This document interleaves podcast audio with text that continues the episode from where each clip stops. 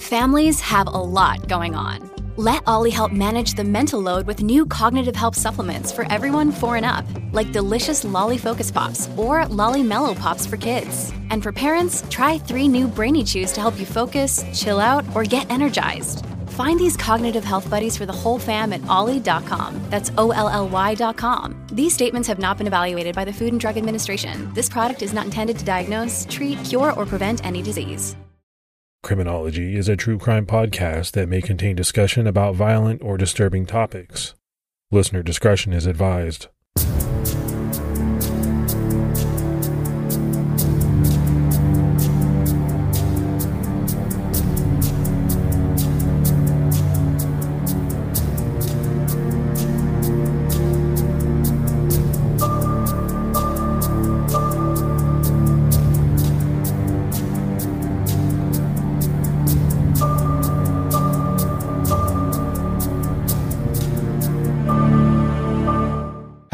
Everyone, and welcome to episode 160 of the Criminology Podcast. I'm Mike Ferguson. And I'm Mike Morford. Morph, what's going on with you, buddy? Not a whole lot. How about you? I'm doing great. I'm having a really good week. Uh, this is my anniversary week 25 years. Yeah, I'm right behind you. I just celebrated 24 and I'm looking forward to my 25th. So, congratulations on that. Yeah, I appreciate it, man. It's kind of uh, amazing when you look back at 25 years or even 24 in your case, it's a long time. You know, it really is to think about all the things that have happened in that time, getting married, having kids. It's been uh it's been amazing. Yeah, sometimes I wonder how my wife puts up with my shenanigans. Oh, I always wonder how my wife puts up with me, especially since I started podcasting. And that's something that you and I don't talk about a lot, Morph, but you know, when you're doing the number of podcasts that you and I do, you know, your family kind of has to be all in because for the hours that you're recording, you need quiet and that can be tough on your family.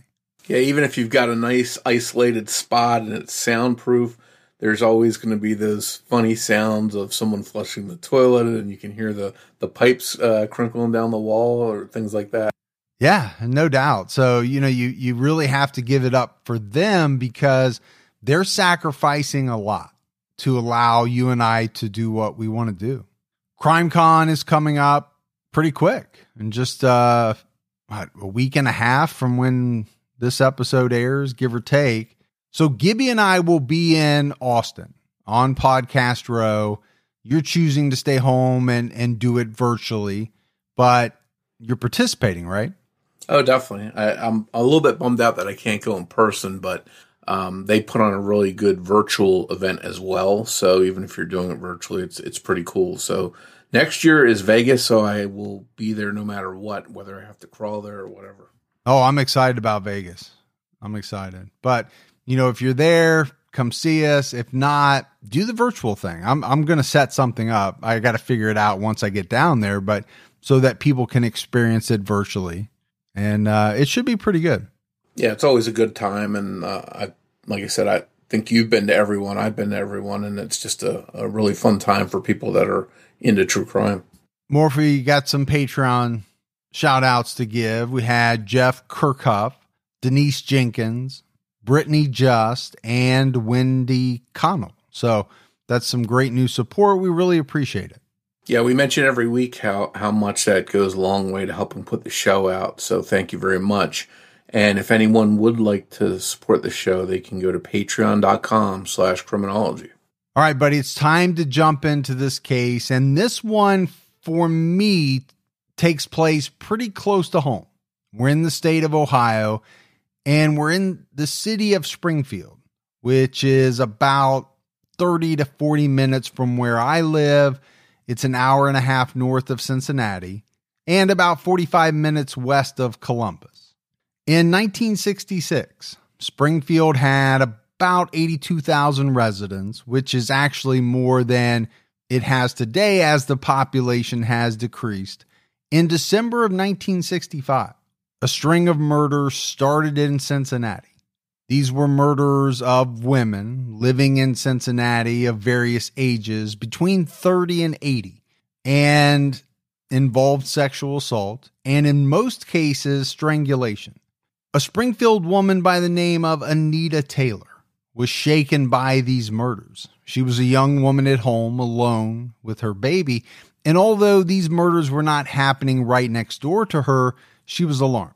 She even told her newspaper boy that the Cincinnati murders were the reason she always locked her door and took extra precautions, especially while her husband was away working the night shift.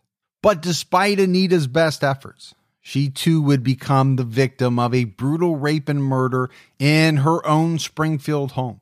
Her baby boy, Aaron, was also attacked by the killer, but somehow he survived. He lived to tell his story, and you'll hear from him in this episode. With me, it's kind of strange. I was, you know, I was 18 months old when when it all happened.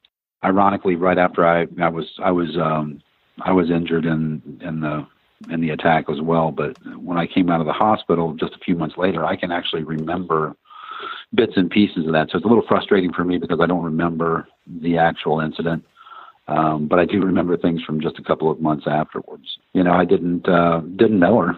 That doesn't make it any easier. Don't ever let uh, people tell you that you can't miss something that you never you know you never had. That's straight out not true. But it's strange watching people around me. That Definitely my my grandmother, her mother, who uh, uh, her mother and father raised me uh, from you know, roughly 18 months old until I left for college. So watching them was was sometimes difficult. It was it was I always wanted to ask questions about mom when I was younger, uh, and my grandmother would just you know would always end up with her crying. So it was kind of well, I guess I won't do that. And so I didn't really ask a lot of questions. But that was you know the, the hardest part was watching how it impacted everyone you know in the family around me. Uh, for for me, it was I I didn't really know her.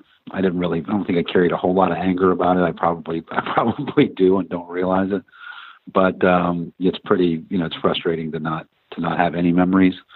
Uh, but the biggest thing was just you you watch the people around you and how they react, and the topic comes up or something will happen on the television or Halloween rolls around, which is you know r- roughly the anniversary of her uh, of her murder, and um, yeah, people aren't people in my family aren't really fond of Halloween anymore. So, so watching everyone else around the family and, and even friends and, and growing up and, and those, those family members, when they find out who you are, it's a little, uh, it's a little strange to watch their reaction. I was beaten, but, but found in my crib. So it was one of those, you know, the neighbors didn't hear anything. So I might, you know, if you try to piece together what probably happened was, uh, you know, I'm guessing someone comes in, grabs me, and starts tossing me around and um, you know, mom was very protective, and and she was, from all that I understand, a a very good mom, and um, you know, probably just said, hey, you know, just leave him alone, and you know, do whatever you need to do.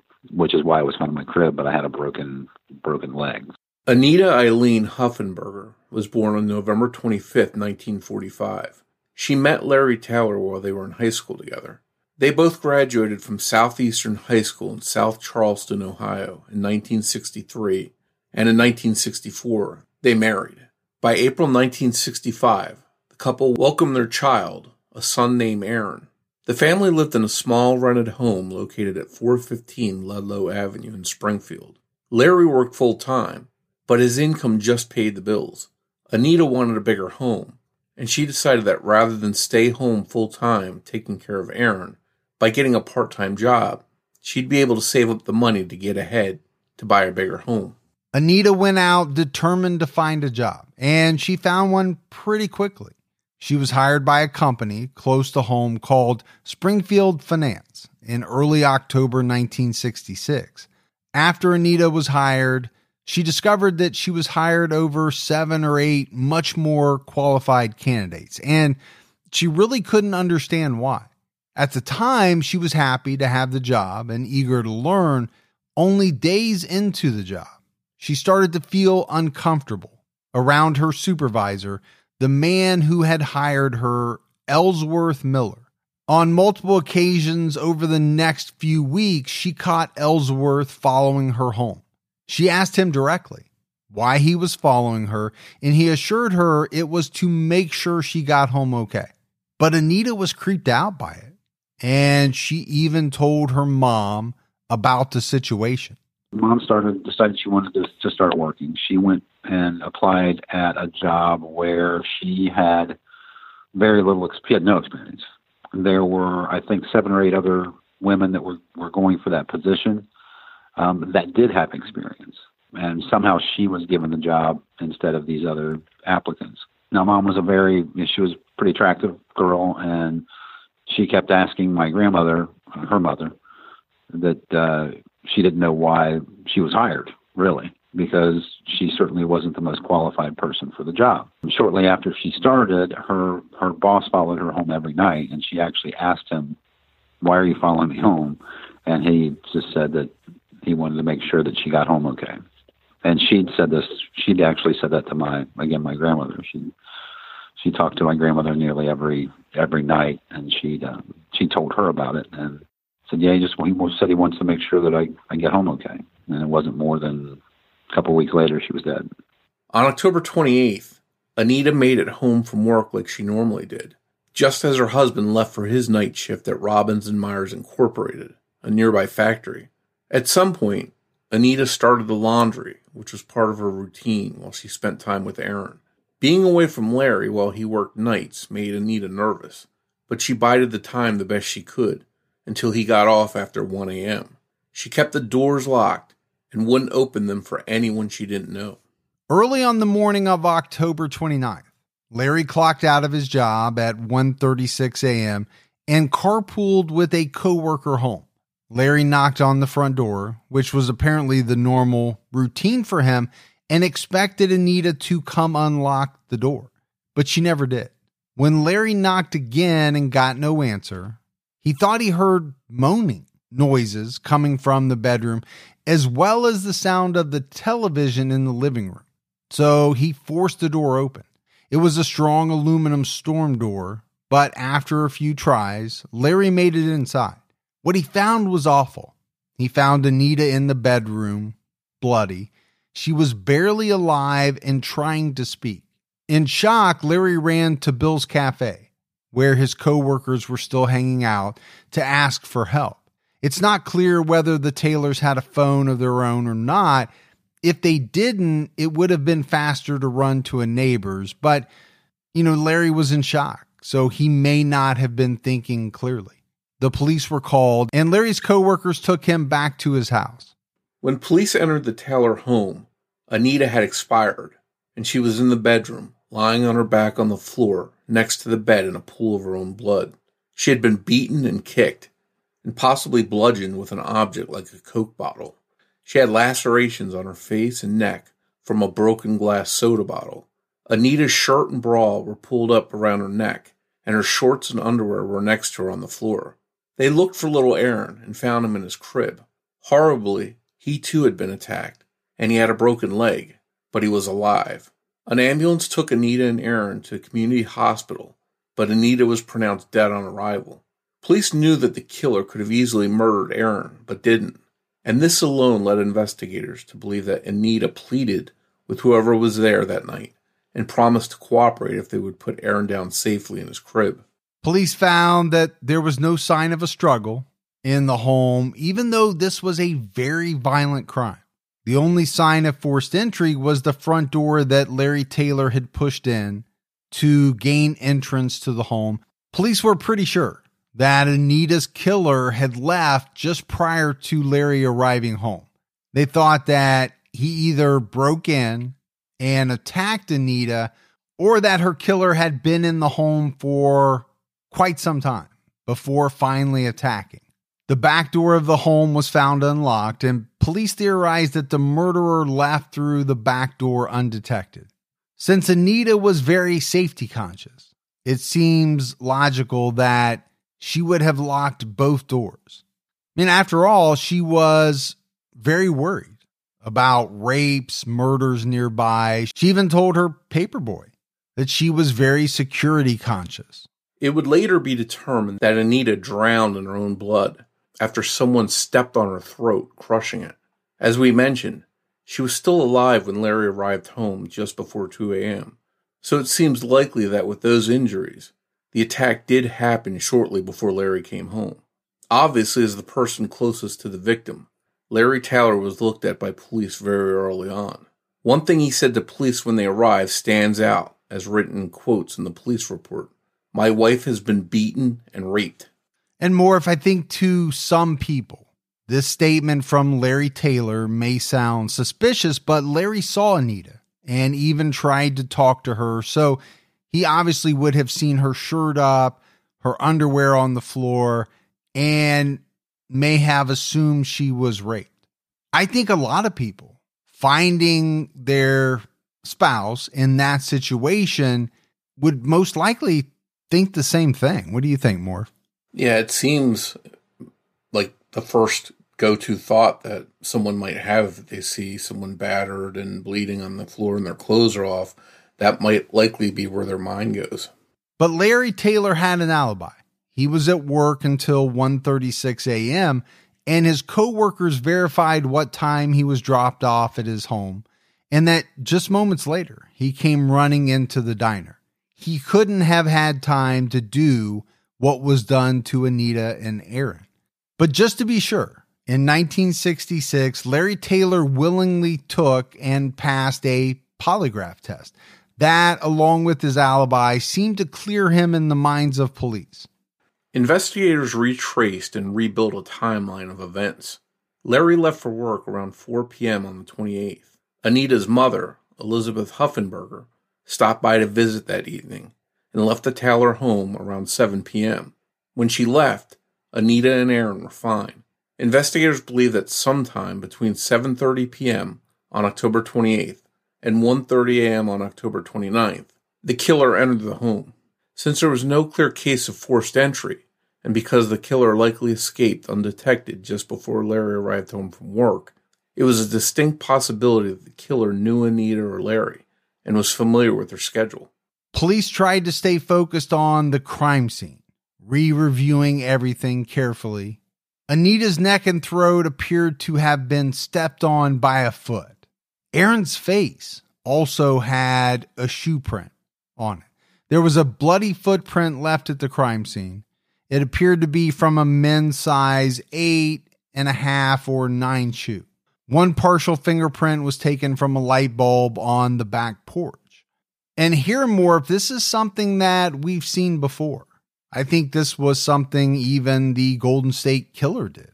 The killer may have unscrewed the bulb to create more darkness and cover for their crime and their escape.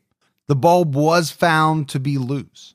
Investigators were able to fill almost 30 evidence bags with evidence collected from the house. Evidence collected included hair samples, sweepings from around the house, and scrapings from under Anita's fingernails. The blood on the floor around Anita was fresh, but the coroner estimated that Anita could have been attacked as early as 9:30 p.m. There was a trail of bloody footprints visible under UV light heading out the back door into the grass in the backyard. There was semen at the scene, which police collected. And Morph I think we have to take a minute here just to talk about this attack and the crime scene. Obviously, this was a brutal murder and sexual assault. We just mentioned it. They found semen and collected semen at the crime scene.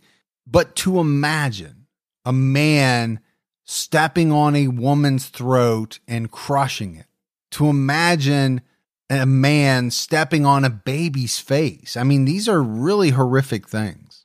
Yeah, I think anyone that attacks someone like this is obviously dangerous, and uh, but to to do this to a baby as well is just beyond what we normally see in a lot of these cases. This is someone that seems to have no conscience if they're willing to do this to even a little baby like that. Yeah, this is something that really jumped out at me about this crime. I mean, what happened to Anita was horrible.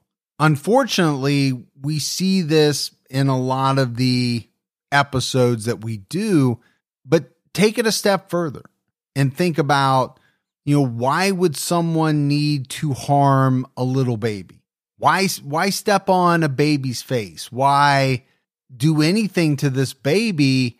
It's not going to be able to identify you I just don't get it. It, it almost seems as if there was some malice there beyond just the randomness of a sexual assault and a murder. This to me almost seems personal in a way. And you mentioned it possibly being personal, feels personal. And I wonder if at 18 months, oh, it's been so long since my kids started talking that I, I can't honestly remember, but was Aaron capable of saying little words of like mama or someone else's name that this killer thought might identify them in some some way? As vicious and macabre as it is, then I have to ask the question. If this person felt as though little Aaron could have identified him, then why did he leave Aaron alive? Why did he, you know, step on his face but leave him alive? I think these are all questions that have to be asked, have to be thought about. One of those clues police found that really interests me is the light bulb because it shows to me, in my opinion, that the person put some thought into this and planned it and took the time to do that, which makes it seem like it maybe wasn't a spur of the moment uh, attack and they had had this planned all along. Yeah, I agree. And it also goes back to the question was this a complete stranger or was this someone known to Anita and Larry? So then that dovetails into did the attacker know the layout of the house? Did they know exactly where that light bulb was? Or, you know, if it was a stranger, did they just happen upon the light bulb and think, okay, I need to unscrew that? That gives myself more cover, more darkness. When police questioned Anita's friends and family, one name came up as a possible suspect Ellsworth Miller, Anita's supervisor at work.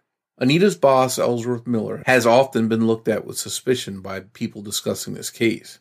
According to news reports and online obituaries, Ellsworth Miller appears to have died in 2013, and it's unknown whether investigators ever gave him a hard look or not. In fact, it's unclear if he was ever even questioned at all. If he was, he may have been cleared through an alibi. But we just don't know as police have been tight lipped about the case. That's one of the things I've, I've tried to tried to find out is you know who who was a suspect, who was questioned. I think there were a few people that were brought in for questioning. There was an old boyfriend that I think was brought in for questioning.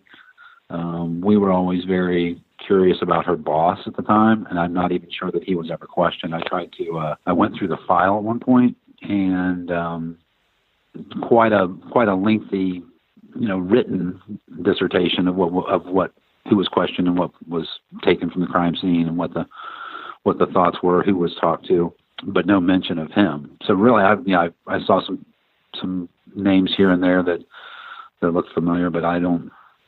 I to be to be honest, I don't know exactly who was questioned, who was who was cleared.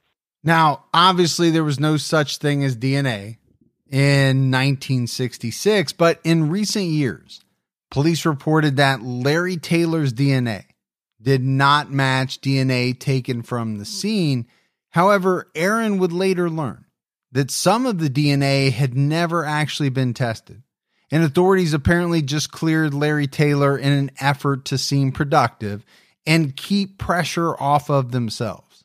This was certainly disheartening news for Aaron to find out that the police were essentially making stuff up.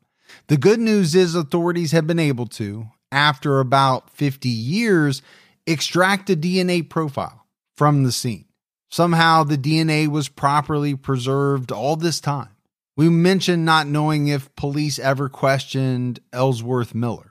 So we definitely can't be sure that his DNA was ever compared to the sample that police have. Following Anita's murder, newspapers described her as kind and timid. Sadly, in a sign of the times, early articles about her death noted that she was not, quote, the kind of girl who would give any indication she was flirting. And, and I think more of you have to look at that in today's terms and think, why? Why would they write that? Why would flirting even come into the equation? But we're talking about the 1960s. It's almost as if the newspaper report is somehow blaming her for flirting and bringing this on herself, which is is pretty bad. Yeah, you and I investigate, you know, so many cases. We do the research on so many cases. A lot of times that involves going back and looking at newspaper articles from the time period. And, you know, when you go back to the 50s and 60s, there's a lot of stuff that was written that would shock people today. And I think this is one example of it.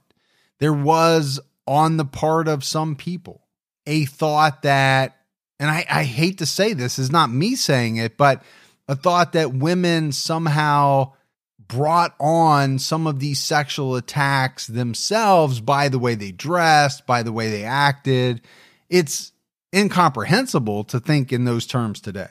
Isn't it amazing that we live in a world where you can get anything you need when you need it right to your door? With DoorDash, you can get pretty much anything. And whether you're sick and you don't feel like getting out of the house, DoorDash has you covered. Maybe you're at a party and you run out of alcohol or ice or something like that, but you want to keep that party going. You need a little assist. DoorDash has you covered. Sometimes my wife and I, we just don't feel like making dinner. We're tired we want to watch a show, that's when we hit DoorDash. DoorDash makes it easy to get the food that you want without all of the hassle. And I'm always amazed when I go on DoorDash by the selection. You know, whether you're in the mood for fast food or something a little fancy, maybe a nice steak. I know around me, they have just about everything. The hardest part for my wife and I is deciding on what we both want. That's the only trouble we ever have. DoorDash, your door to more. Download the DoorDash app now to get almost anything delivered. Must be 21 and over to order alcohol. Drink responsibly. Alcohol available only in select markets.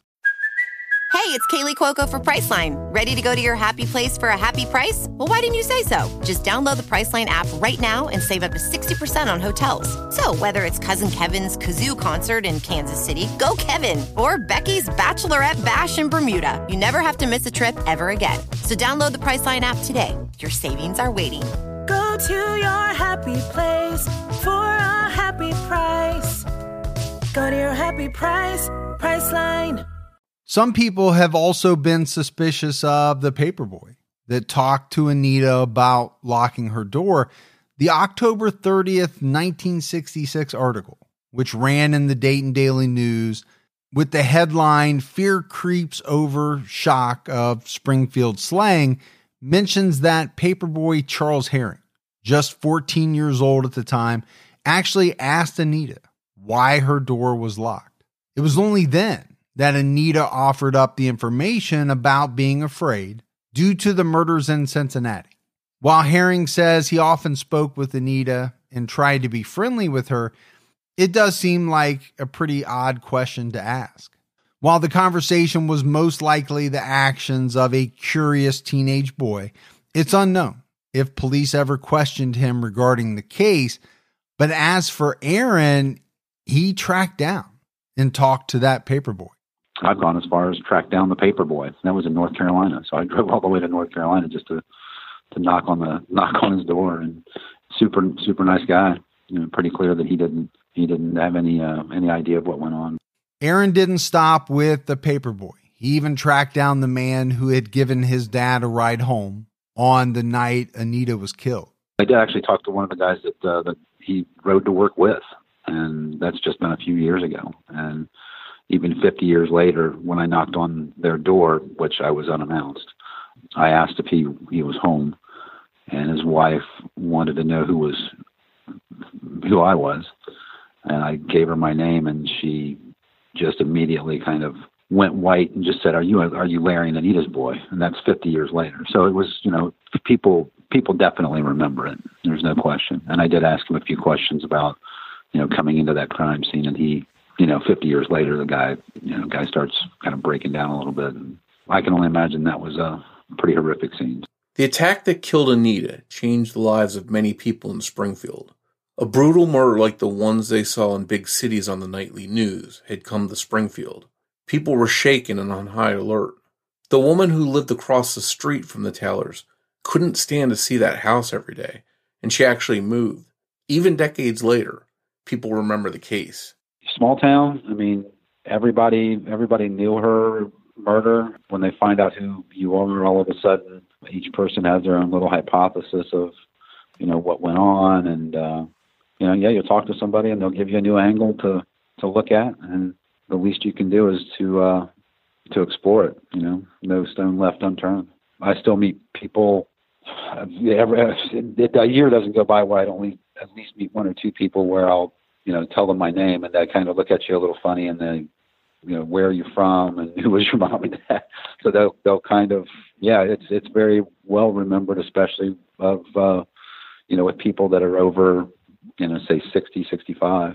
I went to uh, it's, it's a long story, but I, I'll, the long and the short is that I uh, went to a funeral home to uh, actually to look at uh, a suspect that had passed and wanted to just kind of see him and you know see if if something about his face would trigger something in my head. And um, when I went there, the he uh, had not come from being prepared for the service. It was the day before his his actual viewing, and she was the only one at the funeral home kept saying how it was very odd that she was left there by herself. And eventually, when we were talking, she uh, had asked, I mentioned that both my parents had passed, told her that my father was killed in a motorcycle wreck, gave her my, his name. And then she asked about mom, and I said, well, she was she was actually murdered here in Springfield. Her name was Anita Taylor, and she kind of freaked out a little bit and looked at me and she said, "Where'd that happen?" And I said, "Here in Springfield." And she said, "No, no, what street?" And I said it happened on Ludlow Avenue. And she gave me the address. She said 415 Ludlow Avenue. And that was, again, 50 years ago. And, she, and I said. And what was even, even stranger she said, honey, I was the lady that moved out of that house when your parents moved in. So she actually was, and that just the, the oddball chances of that happening, uh, of, of running into that person. Uh, I'd, I'd love to know what the odds are of that, but that that seems to go on all the time in my life, where I'll just meet people that either worked with dad or or, or lived down the street from where it happened. Anita's friends and family no longer love to celebrate Halloween. Larry Taylor moved in with Anita's parents. Aaron spent a month in the hospital recovering from the attack with his left leg elevated and immobilized the whole time. He had to relearn how to walk at almost two years old. Life was definitely changed forever for Larry Taylor and his son Aaron.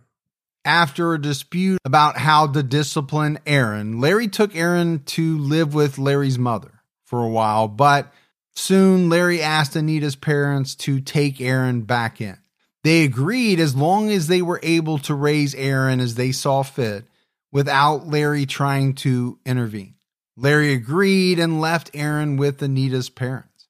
Aaron would see Larry during holidays, and then as time went on, less and less. Plans got canceled, calls went unanswered. Not long after leaving Aaron with Anita's parents, Larry remarried and moved to Urbana, Ohio with his new wife, eventually having two more sons, Michael and Jared. Many years later, when he was about 18 or 19 years old, Aaron learned that he had a brother who was nine months younger than him conceived during a time when Larry and Anita were still married. It appears that Larry must have had an affair while Anita was alive and possibly still pregnant with Aaron. Oddly enough, the two boys were on sports teams at rival high schools and played against each other without ever knowing or even suspecting the truth that they were brothers. This younger brother never got to meet his biological father, Larry Taylor. This revelation of a possible affair and secret shop seems to open up the suspect pool and brings new motives to the table. Was there an angry husband who found out that his wife's son wasn't his, found out that Larry Taylor was the father? And to me, more if this brings up a lot of possibilities. It opens up a lot of things. You know, I, I know that Larry was cleared by police. He took a polygraph, he had an alibi. But I think this revelation does add a new motive for Larry possibly wanting Anita dead. It could have been possible that he wanted a new life with someone else. But I think the angry husband angle is something that you definitely can't discount. You know, imagine a man finding out that his wife is pregnant. He's this whole time thought that the baby was his, finds out that it's not. Maybe finds out that his wife is having an affair with Larry Taylor. Now, then you get into the, well, I'll get even with Larry Taylor. Yeah, I think it opens up a whole slew of possibilities. Maybe you have uh, someone who wants to be with Larry and he says, I'm not leaving my wife, and there's some jealousy there. Uh, I, I, think it, it just makes the pool of, of what police have to wade through to find answers that much deeper.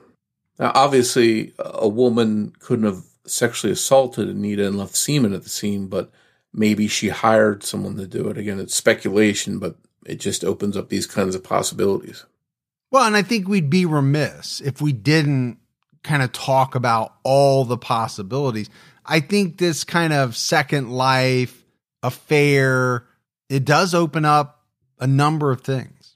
The relationship between Aaron and his father, as we mentioned, was strained, and visits became less frequent. Aaron does remember Christmas Eve 1977 when he was 12 years old, that he and his father, Larry, stood over a car of some kind, and Larry randomly asked him, You know I loved your mother, don't you? Larry went on to explain that many people thought he killed Anita, but he wanted Aaron to know that he loved her and would never have done anything like that. Sadly, the father and son would never heal their relationship. Larry Taylor died in a motorcycle accident at age 33 in 1978, when Aaron was just 13. He was told by his aunt just two days after his 13th birthday that his father was dead. While Aaron lost his father at 13 and their relationship may have been shaky, he at least had that time with him. But anything Aaron knew about his mom, he had to learn from friends and family. He shared some of the things he learned about her. She was fairly kind of shy in high school. And then after having, you know, right around about the time that she had me, things started to change. I mean, she she started to become a lot more confident, outgoing.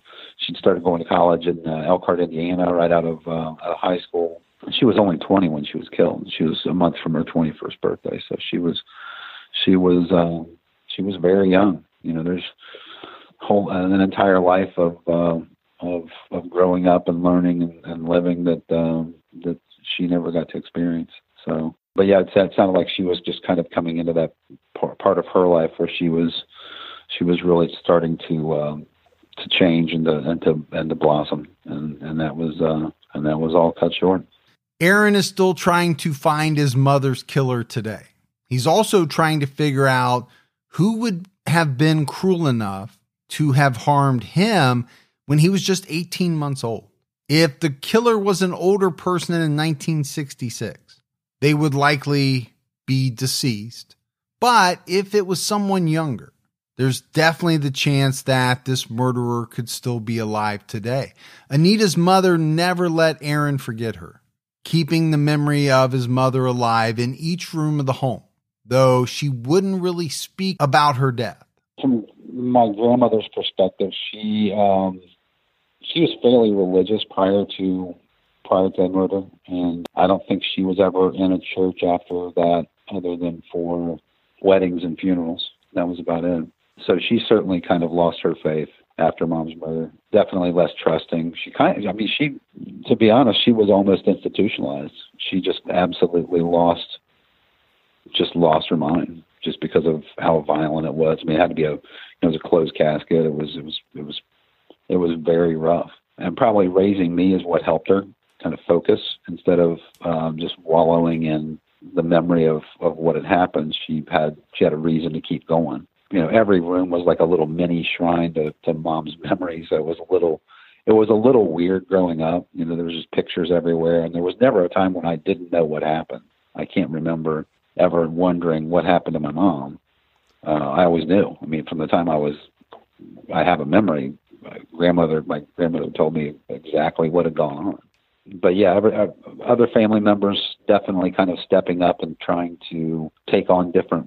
I don't think it was ever explicitly said or, or discussed. It was it was just something that happened where I had different family members that all played a kind of a different role in in um, you know, in kind of my upbringing. So it's very strange. You know, I don't know anything different, but it was, um, it's certainly one of those things that, that, um, wasn't, wasn't talked about much, and um, if it was, it was brief because everybody in the family would just kind of, you know, a lot of crying going on, and and then uh, we would change this, we would change the subject. That's for sure.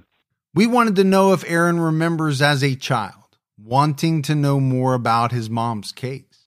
Yeah, it, it, it did happen. It was pretty early too. I can. I was probably second or third grade, maybe. So I was probably maybe eight years old, and I knew that asking my grandmother was not a, you know, that doesn't, that's not going to end well. So um, I knew she had um, a cedar chest, which was like, I don't, I don't think people do it nowadays. But back in the day, it was they called them hope chests or whatever. And it was like a, it was like a, it was like a big trunk and uh, all kinds of stuff in there. Well, she, my grandmother was getting something out of there one day, and she happened to open it, and I saw all these newspaper clippings, and I thought, okay, well that's that's where the mother lode is. I'll I'll wait until I can just get in there un, unknown to her, and, and I'll just I'll just read, and that's really how I did it. You know, it all all the information that I received was predominantly through those newspaper articles that I found in her in her um, in her cedar chest.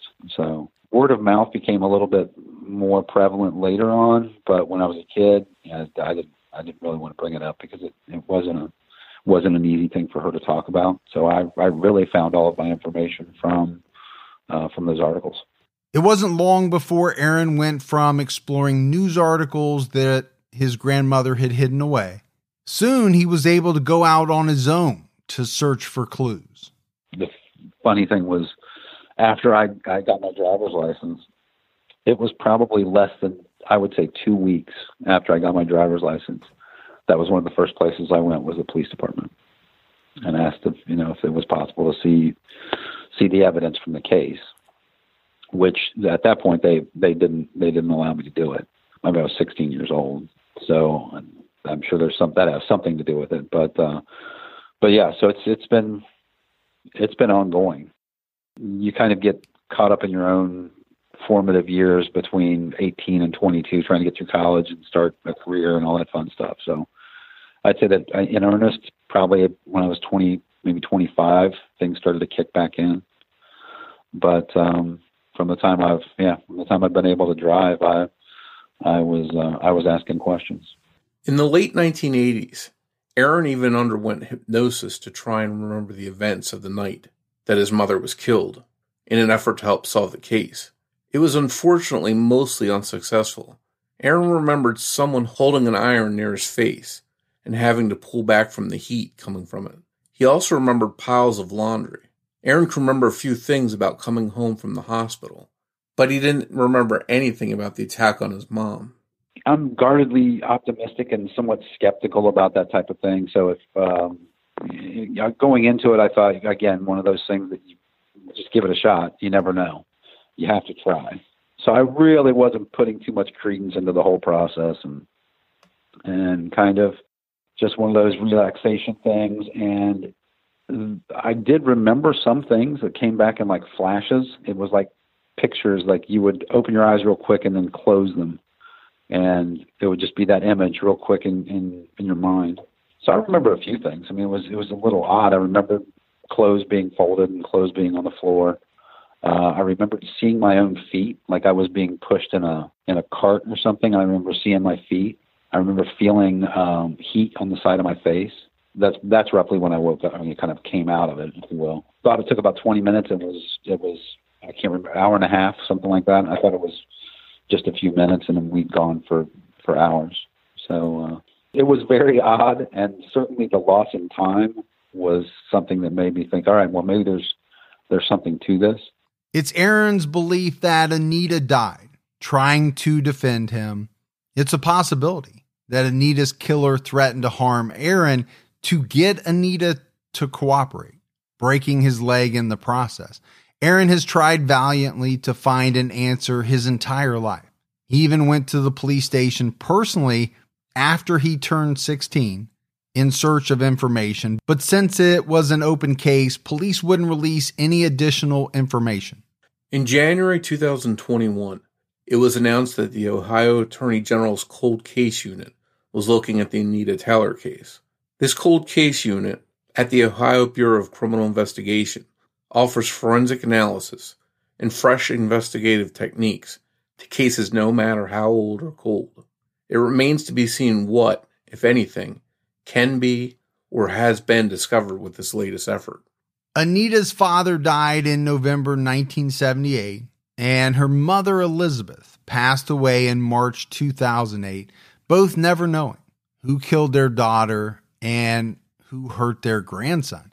Aaron still wonders daily. Aaron Taylor now lives in Newport, Kentucky. He went to Miami University in Oxford, Ohio, and worked as a forklift driver for Champion Paper in Hamilton, Ohio. He remains dedicated to finding his mom's killer and is hopeful that advances in DNA technology mean that the cold case unit looking into the case will provide new leads, maybe even a solution. Aaron discussed his relationship with investigators, as well as some of the things that he feels that they did both right and wrong. They've been cordial, I guess is the easiest way to put it. They don't really provide me with much information. You know, at one point they they told us that uh, they tested they they had they actually received DNA uh, hits from the evidence. They were able to test it, and they were able to tell that it wasn't my father. We found out not long after that that that was completely fabricated because there was a news broadcast that was being done, and the person doing the news news broadcast said, "In short, you've had you know you've had 40 years to do this. You've got two weeks." And so, you know, the concept was he they didn't want be looked at as as not helping out, not being forthcoming in, in assisting in the investigation. So they just said, yeah, we we tested it, and it came back. Uh, you know, it wasn't it wasn't Larry Taylor. And I thought, well, if you tested it, that's fantastic. I really don't care about who it wasn't. I care about who it is. And um, wouldn't stop calling. Found out later that it it actually had never been tested. They never even ran the DNA on it. So um, took years to get that done. And now we're back to the point where, yeah, there actually apparently there is a, a DNA sample somewhere, a partial a DNA DNA print from the from the crime scene. So it's just a lot of not much work gets done on it, to be honest. I mean, they're, they're nice enough uh, to talk to, but as far as activity, it's uh, really not there. That's kind of the next step. I'm now trying to find out who's in charge of the. They did have two individuals that were working a cold kind of a cold case division or unit. I think both of those individuals have moved on to other positions now. So to my knowledge, there's no there's no one actively actively working on it. But yeah, I don't know whether or not there's a, enough of a DNA sample to do um, to do some type of a genetic uh, genetic test. I think they you know they did a good enough job as as far as trying to get evidence from the crime scene. I think they I think they were focusing on on my father, and they weren't really spending enough time trying to find who actually did it. To be honest, I don't think that the, it was handled in the in the best fashion. Um, even now, I've I've been given false information. You know, a lot of times I think that they just want to kind of want to get rid of me, and it's it's uh, that's you know probably not going to happen. But there was quite a bit of evidence was taken. Um, everything from carpet samples to furniture to my bed clothes, my mother's clothes. I, I've been told that there was over 20, 20 boxes of evidence that was taken. I was also told later that they uh, they were they they had more or less they'd lost some of the evidence because they changed locations and some of the evidence was quote misplaced so it's a little frustrating when you try to get information and um, i've just been kind of running into brick walls here and there aaron started a website about the case taylorcase.com which allows visitors to learn more about the case and it's also allowed people with potential tips and theories to share them really just a repository of information. You know, if people want to go out and, and uh, take a look at, uh, you know, what we have as evidence or what we've been able to uh, to find from the case and put it on the website, ideas that they might have. You know, the big thing is that is Springfield wasn't a big town, still not a big town, and, and really she grew up in an even smaller town. Ironically, I went to the same high school that she did. I graduated um, from the same high school uh, that she graduated from almost 20 years to the day when she did. So uh, so I went to school with a lot of her classmates, kids.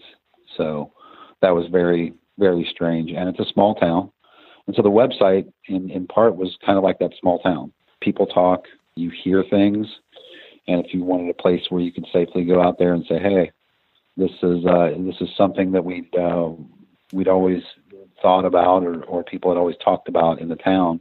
Have you ever looked at this or talked to this person?" So it was, um, yeah, it was just a, a way for people to get and and give information about about her case because it it was it was a very small town and and I think there were a lot of people that had ideas about uh, about what had happened. Aaron's had to balance his responsibilities of everyday life with his efforts to see his mom's case solved. Kind of goes in waves. You, you get uh, a little bit of a an energy boost when something you know something comes up and and it piques your curiosity, or someone comes forward and gives you information, and all of a sudden it's like there, there's a resurgence of you know of the um, of the efforts. So yeah, I bet I I on on the on the flip side of that, I've, I'm always surprised when people just kind of say, "Well, you know, I, it's, I'm I'm at peace with it," and and they're fine with not knowing the truth, and that's um, that is not me. I've you know I've, I've wanted to find out exactly what what went on, and and um, yeah, it's tough because you you don't get a, a lot of help from from law enforcement. I mean, a lot of times you can't get any of that type of information that would make uh, make the job a lot easier. It's been cyclical as far as um, you know the time that I that I spend on some things. It's difficult, you know, having a just a regular job and, and trying to do that too. And after almost 55 years, it remains to be seen if Anita's case will be solved. While there is no such thing as closure in a case like this, Aaron most definitely wants answers. I sometimes laugh at the word closure because it's like I don't, you know, there's no such thing. I mean, it just doesn't, you know, you it, it's not going to change anything. But knowing, uh, I'm, I'm not as I'm not as concerned about um, someone going to prison and you know paying their debt to society or, or any of that any of that nature. It's just I, I think I just rather I'd, I'd like to know, and I, I know the family members would be you know I think that would be a sigh of relief for them where it's just kind of like okay now we now we we've got that taken care of. We've we've we found out what happened, why it happened, and who did it. We can we can move on. Um, so yeah, I'm more concerned about just knowing. If you have any information about the murder of Anita Taylor and the attempted murder of baby Aaron Lee Taylor, please call the Ohio Bureau of Criminal Investigations tip line at 855 224 6446. So, Morph, as we wrap up this case, you know, go back to the description of the scene an extremely brutal murder and sexual assault. I just can't get over how callous this individual, this killer was. And I wonder what that says about who the perpetrator really was. Does it mean that there was some intimacy involved? And, and when I say intimacy, was the perpetrator known, at least in, in some small way to the victim or the victim's husband. There were things done that, in my view, it doesn't seem as though needed to be done. You, don't you don't need to hurt a baby who is in his crib unless that baby was maybe not in the crib the entire time. Right? We kind of hinted at it that police were wondering you know, was this a, a kind of a blitz style attack or had the perpetrator been in the house, maybe known to Anita, and then decided to attack? If that was the case, then Anita could have had Aaron out, let's say in the living room with her before the attack happened, and Aaron somehow ended up in the crib later. This is just one of those cases where there are definitely a lot of questions, a lot of mysteries, and you know, it, it's one that obviously you and I want to see solved. The fact that they have some DNA, you know, really kind of makes me hopeful in this one.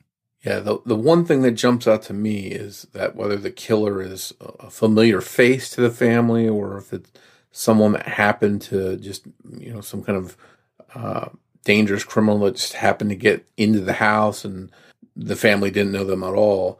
It, this person definitely had to be dangerous. And, and again, I go back to the baby, just a helpless baby laying in a crib.